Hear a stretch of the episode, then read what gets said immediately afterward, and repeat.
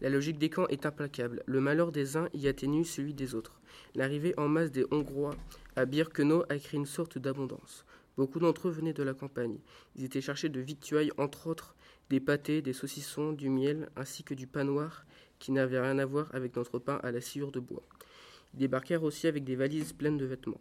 Une épouvantable tristesse m'étreignait en voyant éparpillés au sol les vêtements des personnes qui venaient d'être gazées. Toutes ces affaires étaient ensuite ramassées et expédiées au Canada, surnom du commando où s'effectuait le tri des bagages. C'est là que des déportés triaient les vêtements avant leur envoi en Allemagne. Puis ils arrivaient d'affaires dans le camp, plus les vols étaient nombreux. Je me souviens d'être passé une fois devant le bloc où habitaient les filles du Canada. Elles avaient réussi à aménager leur baraque et même si elles dormaient toujours sur des chalits, leur confort était sans rapport avec le nôtre.